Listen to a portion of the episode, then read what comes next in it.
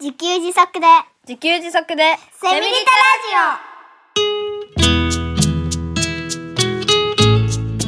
この番組はパーマカルチャー研究所の三つくりゆうきが自給自足で幸せなセミリタイヤ生活を送る知恵をお届けします。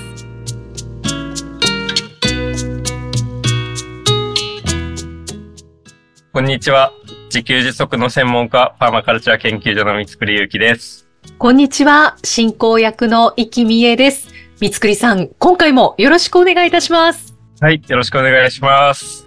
さて、1月は沖縄から新春特番をお送りしておりますけれども、今回がいよいよラストのゲストの方のご登場となります。はい。今回は男性の方ですね。はい。今回は男性の方です。はい。えー今回はいきなり紹介しちゃっていいのか。はい。いきなり紹介しますと、えー小勝剛さんという方にお話を伺ってまいります。えっと、簡単に僕の方から紹介しますと、はい。えー、コクさんはですね、沖縄で木工職人をやられている方です。はい。で、作った作品なんかをよくブログとかにね、アップされているんですけど、もうね、第一印象は、もういつもね、なんか可愛い、可愛らしい、愛らしい作品なんですよ。うんなんかね、うん、男性の方が作ってる感じじゃないというか、すごい。可愛いんです。まあ、多分見ていただくとして。で、ちょっと出会いなんですけど、えっと、僕が本を今までに2冊出版しているんですけど、2冊目の仕事の時給編っていう本をはい出版した時に、えっとね、オンライン読書会っていうのをね、開いたんですよね。はい。で、それに参加していただきました、小橋さんにね。で、それをきっかけに、えーパーマカルチャーオンラインスクールに入っていただきまして、その後さらにね、あの、仕事の時給講座にまでご参加いただきまして、はい。あの、小橋さんのね、素敵なところはもういっぱいあるんですけど、なんといってもやっぱり、なんていうか、人をね、すごく大事にしてくださるというか、はい。なんか、その感謝している、なんかね、そういう人柄が、もう、すごいんですよ。なんか、ごめんなさいね、うまく言えなくて。に、にじみ出てるんですね。そうそうそう。こ まあ、これからわかると思います。はい。でね、年齢で言えばね、僕よりも全然ずっと上なんですけど、すごくね、話をいつも丁寧に聞いてくださって。うん。なので、僕もついついいつも調子に乗って喋りすぎてしまうんですけど、人をね、あの、受け入れてくださるような。でもね、あの、なんか人に安心感を与える方ですごい尊敬している方です。ありがとうございます。では、ご登場いただきましょう。小勝剛さんです。どうぞよろしくお願いいたします。はい、よろしくお願いします。よろしくお願いします。はい。ということで、小勝さん、この度はご出演いただきましてありがとうございます。はいありがとうございます。えー読んでいただきありがとうございます。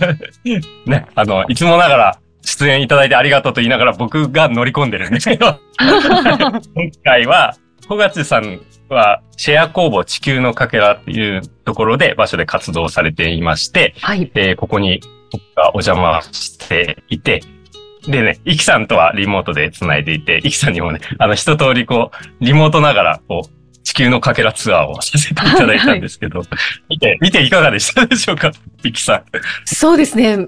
まず、なんか気持ちよさそうって思いました。はいはい。すごいなんか、わーっと開けた感じの場所なんですよ。そうですね。なんか、のどかって言っちゃっていいのかなっていうのがあれですけれども、でもその言葉がぴったりの、なんかとてもずっとそこにいると、なんか落ち着くんだろうなっていう感じがしました。ね、今もね、すごいそよ風が吹いて、非常に気持ちのいい緑に囲まれた感じの場所。いいですね。まあちょっとね、あの、場所の説明はこれからはい。あの、小勝さんにいろいろインタビューをしていく感じになるんですが、はい。はい。じゃあそんな気持ちいいそよ風が吹く中、ちょっと小勝さんにこれからいろいろとお話を伺っていきたいのですが、はい、小勝さん木工職人ではい、いらっしゃいますけれども、はいこの木工職人というのはどんなお仕事なんでしょうか？まあ、あの、簡単に言うと、木工で、あの、家具とか工芸品とか、暮らしに必要なものを作って、はい。それを販売して、なんていうのかな、商売にしてるっていうのかな。うんはい、お仕事してるっていう方を、一応木工職人と。ああ、ああ、家具、家具を作るようなイメージが一番わかそうですね。りやすい家具を作るっていう。うーん。ということは、まあ、体が資本のお仕事ですね。そうですね。うん。まあ、それ以外にあの、バイクの仕事もやってたりして、はい。はい。まあ、大工とご職人っていうのは厳密に言うと分かれてるんだけども、はい。まあ、木を扱うということでひっくるめて、自分はね、木工職人というふうに呼んでます。ああ、そうなんですね。はい。えあの、小勝さんは2020年にはい。脳卒中を発症されたということで、はい。発症する前をまずちょっとお聞きしたいんですけれども、はい。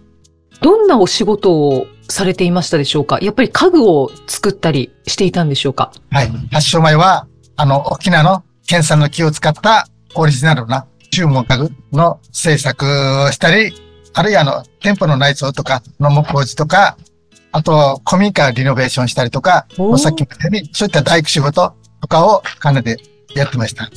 で、あと、それ以外に環境教育とかも関わってたんで、はい。まあ、あれであの、木育というのを出会って、まあ、木の良さとか、はい。それを伝えるためのあの、木育というワークショップをあちこちでやってました。へえ。あ、なんか、食育みたいな形で、そうですね。木の教育ということですか？そうですね。木やあの森に触れて、自然とか環境について、ちょっと考えるような、そういう、あ、そういう取り組はい。みも、で、ワークショップなどもされてそうですね。いたんですね。はい。ああ。脳卒中を発症すると、はい。やっぱり生活は一変したのではないかと思うんですけれども、どんなことが、こう、変化しましたでしょうか？まあ、まずはあの、収入が激減したという、ああ、そうですね。今までのような仕事がちょっとできないんで、やり方がね、やっぱり大工仕事っていうか、そういうあの、内装の仕事とか、はい。そういうのが一番の大きな収入源だったんで、うーん。それがまずできなくなったっていうのが、確かに仕事が思うようにそうですね。できなくはなりますよね。であとメンタル面がどうしてもね、やられてしまうし、はい。そこを立ち直るのが大変だった。うーんその、発症する前には感じなかったこととかも、発症したことで感じたっていう、そんなことはありましたか？そうですね。あの、まあ、発症して、まあ、しばらくはどうしてもね、あの、メンタルやられて、もう落ち込む日々がずっと続くんだけども、あの、周りで、やっぱりいろんな人が助けてくれたり励ましたりするんで、なんていうのかな。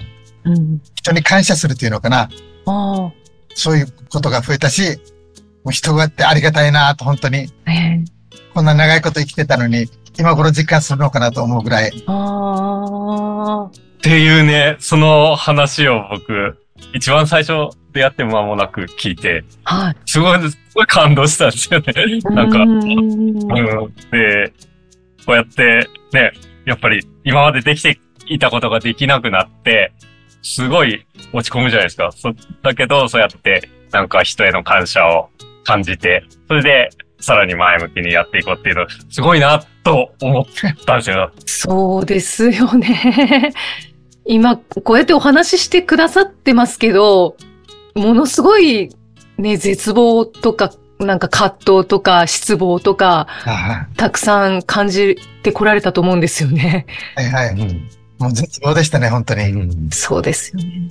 最初あの、歩くどころか立つこともできなかったんで、ああ、あの、本当に自分の足で歩いて会員できるのかなとか、そういう不安もあったし、木工を続けられるのかなとかね、うん。これからどうして生きていこうかなとかね、うんもうそんな不安ばっかりで、そうですよね。もう不安しかないですよね。多分予告なくその状態にね、そうそう突然突然なんでね。そうなったんですもんね。そうです。これはね、どんな思いなんだろうって、すごい辛いんだろうなと思いつつ聞いてました。うんだけど、いろんな方のなんか思いやりとか優しさとか感じ始めてきて、はい。で、そこからまた立ち直ってやっていこうという気持ちが湧いてきたんでしょうか？そうですね。まあ立ち直ったわけではないんだけども、はい。今でもちょくちょく落ち込むんだけど、うん。まあそれでも、やっぱりあの周りの人がね、助けてくれるっていうのが本当にもうはい。ありがたいなと。うんうん。まあ病気になったからこそね、そういう思いが強くなったというかね。うんじゃあその、まあ、病気になってから出会われた方も結構いらっしゃったりするんでしょうか？あ、そうですね。うん。そういう方も多いし、それ以前に、ね、一人たちも、あ、大丈夫かっていろいろ気にかけて、ああ、声かけたり、顔見せたりとかね。はい。うんええやっぱりなんかしみじみと感じますね。はうーん。ね、その、まあ、いろんな方の応援だったり、い。はい。優しさだったり、励ましの中で、その今いらっしゃるはいシェア工房地球のかけらのはい。思いに共感されたご友人の方が、はい長年使っていない土地があるから使っていいよと言ってくださったんですよね。そうです。はい。はい。今いらっしゃるシェア工房とちょっと今お話ししちゃったんですけれども、もともと地球のかけらという工房をお持ちだったんですよね。そうですね。あの、仕事をするために、地球のかけらの前に工房という名前をつけて、はい。工房のかけらという名前で仕事をしてて、はい。はい。で、その、小勝さんの思いに共感された方が、はい。この土地どうぞ使ってと言ってくださって、で、現在開拓中のはい。土地が今、三つくりさんと小勝さんがいらっしゃる場所。はい。ここも地球のかけらということなんですけれども、うん。ここはどのような場所にしたいと考えていらっしゃいますか？まあ、まずあの、木をもっといっぱい植えて、あうん。なんていうの、小さなあの、木育の森っていうのかな、木に触れ合って、あ、はい。自然体験とか、ものづくりを楽しめるような、そういった小さな木育の森っていうのを作りたいなと思って。森を作りたいと思ってるんですね。はい。いいです木育の森ってなんか、いい、うん。いい響きですね。うん、なんかいいですね。場所にしたいなと。うん。先ほど拝見したところ、原っぱのような状態に今なってますよね。はい。で、そこに木をもっと植えて、おーちっちゃなちっちゃなもう森にしたいと。ええ時間かかるからね、そうですよね。生きてる間に大丈夫かなって。やりきりたいですね。ね、ええまあ、私いなくなっても木は残るんでね。確かに。あと、あの、小屋を作られてましたね。はいはい。あれは何を作ってらっしゃるんですか？今、トイレの小屋、トイレがないんで、ここ。ああ、ちょっとトイレにしたらすごく大きいんですけども、はい。ちょっとかっこいい小屋を作ってみようかな。自分で今どこ、どのぐらいできるかなって挑戦してみたくて、はい、はい。それで、ちょっと背伸びして、あちょっとやりすぎたなって思いました。あ。すごいね、トイレというにはすごい立派な小屋を今建設中なんですよね。ああの、まあ、なんていうのか、ちょっと大きくすると、あの、体の不自由な方でも使えるし、あ。うんあの、自分もそうだけど、あの、和式とか狭いトイレってすごくね、使いづらくて、そうですよね。だそういうのも、うん、使えればと思って、うんうんうんうん。ちょっと大きめな、ちょっとオシャンティーな、あの、トイレにしたいなと思って、いいですね。トイレトイレじゃないような。うんうん。ものにしたくて、はい。うんうん。うんああ、挑戦中ということですが、小屋作りは初めてですか？いやいやいや、小屋作りはもう何度も元気な時は、ああ、仕事としてもやるし、そうですよね。木工職人でいらっしゃるんですもんね。なんかちょっと愚問でした。えただ作り方はわかるけど、体がついていけないんでね、うん、あの材料を持ったりとか、そういったことするともう転倒しそうになるんで、体のバランスが悪くてね、はいはい。まあ、助けられながら、でも自分でどこまでできるかなというのを挑戦してみたくて。ああ、うんお手伝いしてくださる方がはいいらっしゃるんですね。あのーまあ、いろんな人に声かけて、ああ、今日空いたらやってくれないとか、どうあ週末の土日とかね。ね、SNS で呼びかけたりしてますよね。ええで、なんかね、あの、僕が SNS とかを見てる感じでは、やっぱり、やっぱりね、めちゃくちゃ慕われてる感じなんですよね。いろんな人が手伝いに来てくれるし、なんかね、あの、子供も手伝いに来るっていうのがね、すごいさすがだなって。あの、まあずっと木育をやられていて、うん。教育にもちょっと携わっていらしたようですので、はい。あの、前に、その、授業っていうんですかね、なんか、教えてた、その時小学生だった子が高校生になってとかっていう感じで手伝いに来る方もいらっしゃるんですよね。そうですね。うんうわー、すごいつながりですね。そうですね。あと、ありがたいですよ。だから、うん。あの、フリースクールの子供たちが定期的にも来てくれるし、手伝いに。ええじゃあ、もう大体毎週末、誰かが来てくれる感じですか？そう、まあまあ、そんな、あれでもないですけどね。あ SNS 見てる限りではそんな感じは僕はしてますけど。で、なんか、あの、僕から、まあ余計な説明かはわかんないですけど、あの、中学生、高校生とかって、まあ、そういう時期なんで、親と喋りたくない。いろんな悩みがありつつ、親と喋りたくない。みたいな人もいると思うんですけど、こういうところに来ると、まあ、きっと小橋さんが話を聞いてくれたり、まあ、ひたすら木工一緒にやったりする中で、なんかね、これ想像なんですけどね、あの、いろいろ話すんじゃないかなと。うんポロッと話すような感じで、多分、こう、子供に勇気を与えてるんじゃないかなと。大丈夫だよってね。あの、まあ今、今、中高生ってやっぱりいろんな悩みがあって、うまくいかないと思ってる人も、こういうところに来て、うん小橋さんと一緒に木工やったら多分救われるだろうなっていうのは、なんかね、勝手に僕が想像してるんですよね。そんな感じじゃないですか小橋さん。そうなのかな。ま あ、細かく聞いたことはないけどね。あまあ、来てくれるんでありがたいんでね。うんうんうん。だから、こうやってなんか、来てくれるとありがたいって言ってくれるじゃないですか。で、はい。多分中学生、高校生にもそういう態度で接していると思うので、多分ね、あの、来た人はね、受け入れてくれてるってきっと思うと思うんですよね。なんかそういうのって、なんか中高生の時に全然親じゃない別の大人に受け入れられた経験ってすごい後々にね、宝になるんじゃないかなと、ここに来てね、なんかそんな想像をしながらいつもね、あの、ここに来させてもらってるんですよね。うん。自分の体気遣ってくれたりとかね、うんしてくれてありがたいです。ああ、そうですか。その、トイレ小屋は、体が不自由な方も使いやすいようにという、ちょっと広めのそう。大きな小屋を作っていらっしゃると先ほどおっしゃってましたけれども、はいぱりそういった、あの、不自由な方も来てくれるような森を作りたいとも思ってらっしゃるんですか？思ってますけども、来てくれても、自分自身がちょっとサポートできないからね、うーん。あの、こんなかなと思うんだけども、ただ来れる人には、ちょっと来てほしいなというのはありますね。うーん。あの、お家の中でね、やっぱり悶々とするんじゃなくて、ちょっと外に出て人と、自然とかと触れ合ってもらえればなと。はいはい。確かに。なんか、そこでお茶とかしたら、うん。すごくほっとしそうですよね。今、お茶も出せるようにあ、しようかなと。あ、そうなんですか。うん。ちょっとあの、屋台カフェみたいなこともやりたいなと。ええうわ、なんか楽しそうですね。絶対、絶対いいですよ。来週はもう、ね保健所のあの講習受けに行きますよ。ああ、そうなんですね。すごい。へえ。金豆自分で焙煎して、はい。ちょっとね、お出しできればなと。もうやりたいことがあって忙しいですね。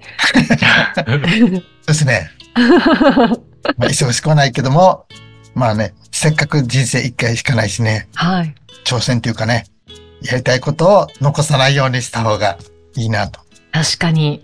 そうですね。ですから、小勝さんはあの開拓のためにクラウドファンディングにも、あはいはい。ね挑戦されたということで、はい。ちょうど去年の頃ですね。うんうん。クラウドファンディングはいかがでしたか？あ、一応、あの、はい、大成功かな。うん。まあ、倍近い額が集まったし、たくさんの、まあ200名近いね、支援者が来てくれたんで、もうありがたかったですね。本当に大丈夫かなとかね、不安だったし。そうですよね。ね、これ、これ本当すごいなと思って、脳卒中になって、発症して、した後ですからね、やってるのね。そうなんか文章を考えるのもすごい大変だったと思うんですけああ、大変でしたね。ど。すごいもうどうしていいかわからなくて、もう2年ぐらいはだから、もう1年ぐらいかかったかな。本当ですか。うーん。そうですよね。やっぱりクラウドファンディングは思いを伝えないと、こう、支援の輪が広がっていかないっていうものがあるので、はいはい。準備がね、とても必要ですよね。でも大成功で終えられたということで、よかったです。ありがとうございます。まあ、おかげでね、はい。う仲間が増えたっていうのがありがたいですね。ーん。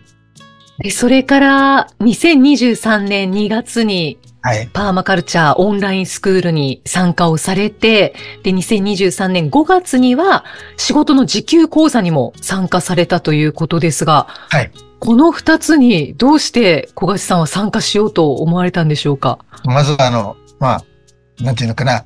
以前のようにあの、木工してあの、現場に行くとか、家具を作るとか、教育とかもちょっとできなくなったんで、まあ、作る木工から自分の今までの経験を生かして、あの、伝える木工というのに。シフトしたいなと思って、そういう相談を、まあ、ちょこちょことね、いろんな人にしてて、はい。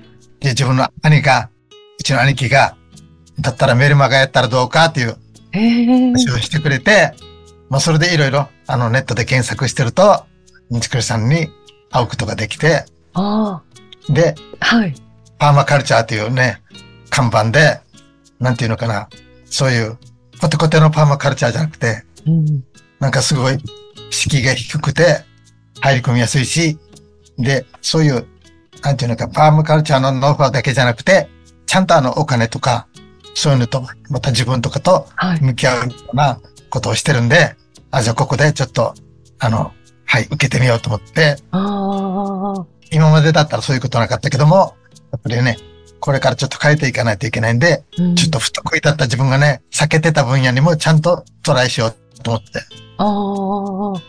不得意だったっていうのは、どの部分だったんですか？あの、ものづくりなんでね、どうしてもあの、パソコンを使うとか、あ表現するとか、あ、はい。なかなかね、そういうことがなかったんで、うんうんうんうん。え、なんか、言葉の中に作る木工から伝える木工にシフトするっていうね、話があって、あ、なるほどなと思ったんですけど、はい。これをね、その、そう、脳卒中発症した後に、体、ちょっと思うように動かなくなった後にそこに挑戦するっていうのが本当にすごいなと尊敬してるんですよね。はい。本当ですよね。やり方を変えようっていう、その決意も、やっぱりなかなかできない気がしますね。ねうーん。それしかもうなくなってしまったんでね。うーん。小橋さん、あの、このはい、オンラインスクールと仕事の時給講座参加されてみていかがでしたか？いやー、結構落ち込んでますよ。そうなんですか？はい どのあたりが？いや、やっぱりあの、なんていうの、そういう、なかなかパソコンとかね、苦手だったから、うんそこのね、操作とかね、いろいろそういった技術的なもんがなかなかむ落ち込んでますね。こんな落ち込んでる時に、自分を見透かしたように、ちゃんと沖縄まで来て、こういう機会作るっていうからすごいなと思って。そう、そう思っていただけてるならよかったですけど。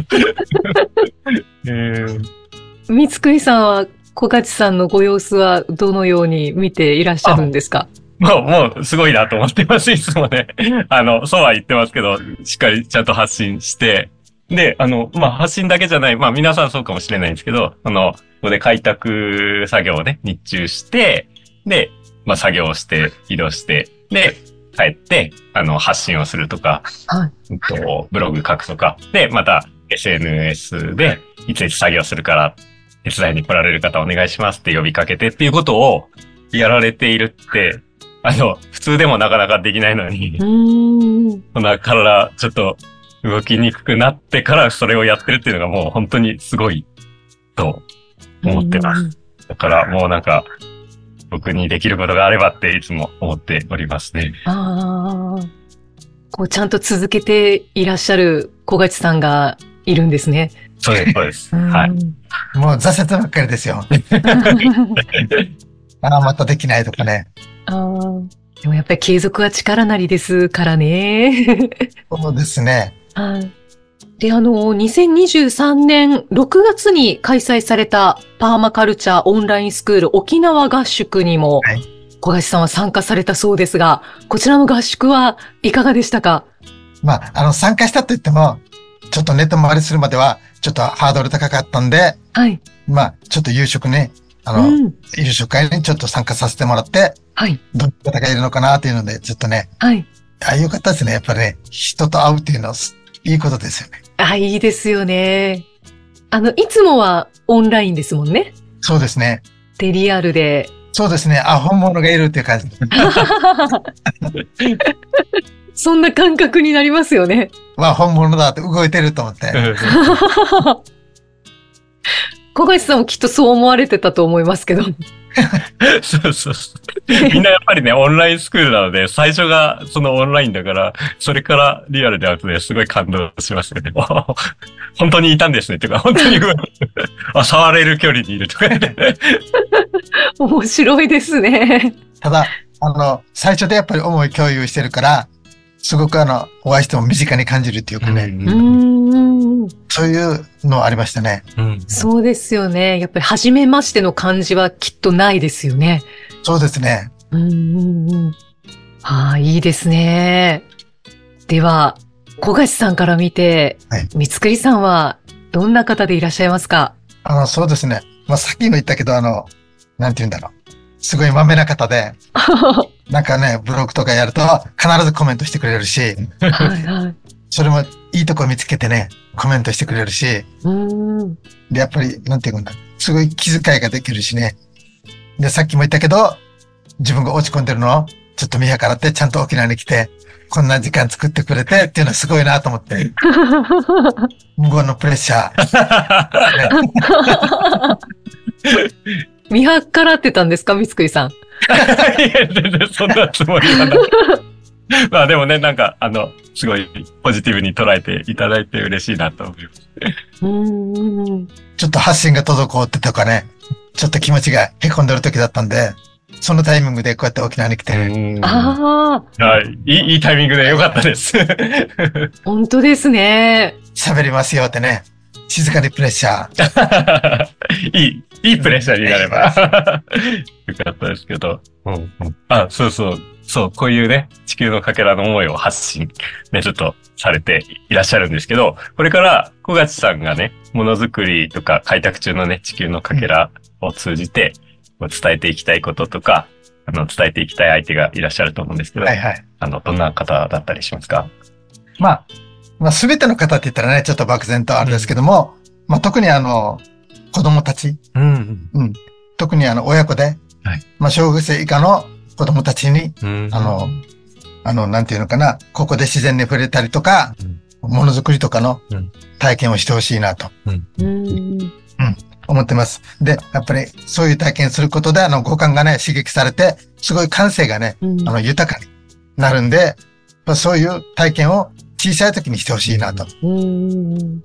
あの、まあ、センスオブワンダーって言うんだけど、ね、そういう体験をしてほしいなと。自然の中にある、当たり前に見てるものの中に不思議なこととかね、面白いことといっぱいあるんで、はい。はい。そういうのがちゃんと発見できるような、うん。ね、感性を身につけてほしいなと思って、そういう体験してほしいなと。うん。で、そういう体験してると、あの子供たちとあの学びに入った時に、すごく飛躍するんでね、ああ。そういう体験をたくさんしてほしいなと。で、それをちょっとお手伝いできれば嬉しいなと。うーん。じゃあ子供たちにいっぱい来てほしいですね。まあ、ちょっとうるさいからね、あんまりね。そ うるさいで、どっちが。まあ確かにね。でもね、はいなんか、こう、絶対ね、この小勝さんが、その何十年も、ね、木工と向き合ってきたこの感覚があると思うので、それを、そのちっちゃい子、多分ね、あの、早いほどいいような気がしてるんですけど、あの、そういう子供たちに伝えていくと、やっぱりその、ね、なんかすごいむず、なんか表現しにくいんですけど、自然を感じる力って超大事じゃないですか。うーん。いう力が、感覚が、きっと、ここで身について、きっとね、豊かに生きれるはずなんですよ。うーん。って思ってますね、僕はね。もう、これあの、自分の原体験もあるんだけど、あの、自分のお袋が、私がまあ幼稚園に入ったか入らないぐらいの頃に、あの、庭の裏にある竹を取ってきて、あの、節をずらして包丁で切って、何するのかなと思ったら、はい。これをあの、ストロークあれにしてシャボン玉吹いたんですよ。えー。それがびっくりして、驚きで、あの、自分のお袋がもう魔法使いともに見えて。だからいつも見ている、あれがこれに変わったっていう。そういう気づきって学びって子供ってすごく多いんだなと思う、大きいと思うんで、うん。身近なところにそういったね、学びと気づきとかいっぱいあるんで、うーん。確かに。子供心にやっぱり心に残るんで、うんじゃあやっぱり、うるさいだろうけど、いっぱい来てもらった方がいいですね。そうですね。三つくいさんいかがですか？小勝さんのお話をお聞きして。うん、なんか、もう、ね、大事ですよね。こういう感覚。ていうか、原、原体験ってね、今言ってくださったんですけど、うん。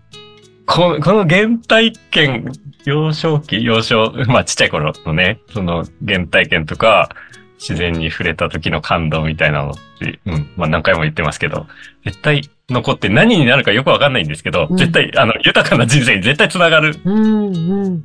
なんか自然にね、こう、の近くにいると、あの、こういう感覚が本当大事だろうなっていうのがわかるので、それを、はいそれを、こう、やっぱりずっと見てきた、ずっと木工に触れてきた小林さんから学べるっていうのは、絶対いいだろうなとうん思って、なんか、ね、楽しみになりますね、今後、今後、絶対、さらにいい場所になっていくと思います。うんうんうんはい。では、最後になりました。小林さん、リスナーの皆さんにメッセージをお願いできればと思います。はい、はい。あの、まだまだ開拓中なんで、人手必要なんで、あの、ぜひぜひ沖縄に来たら、ここに遊びに来てください。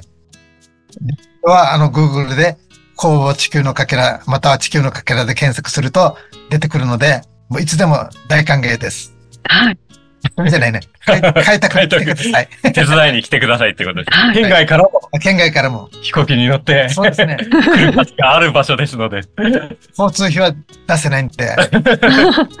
ボランティアでということですね。あの、貴重な学びを、一生もののね、学びを得られる場所だと思います。はい。何かイベントなどのお知らせはございますか？いや、今特にちょっとね、あの、トイレとかちゃんと整備からどんどんやっていこうかなと思ってます。うんもう今はもう開拓中ということで。そうですね。はい。もうちょっと人が来やすいような環境にしたらやっていこうかなと。はい。わかりました。えー、小勝剛さんについては、エピソードの概要欄に、ブログ、沖縄の脳卒中木工職人の自給自足への挑戦のリンクを貼っていますので、ぜひご覧になってみてください。ということで今回は、小勝剛さんにお越しいただきましてお話を伺いました。小勝さん、ありがとうございました。ありがとうございます。そして三つくいさん、ありがとうございました。どうもありがとうございました。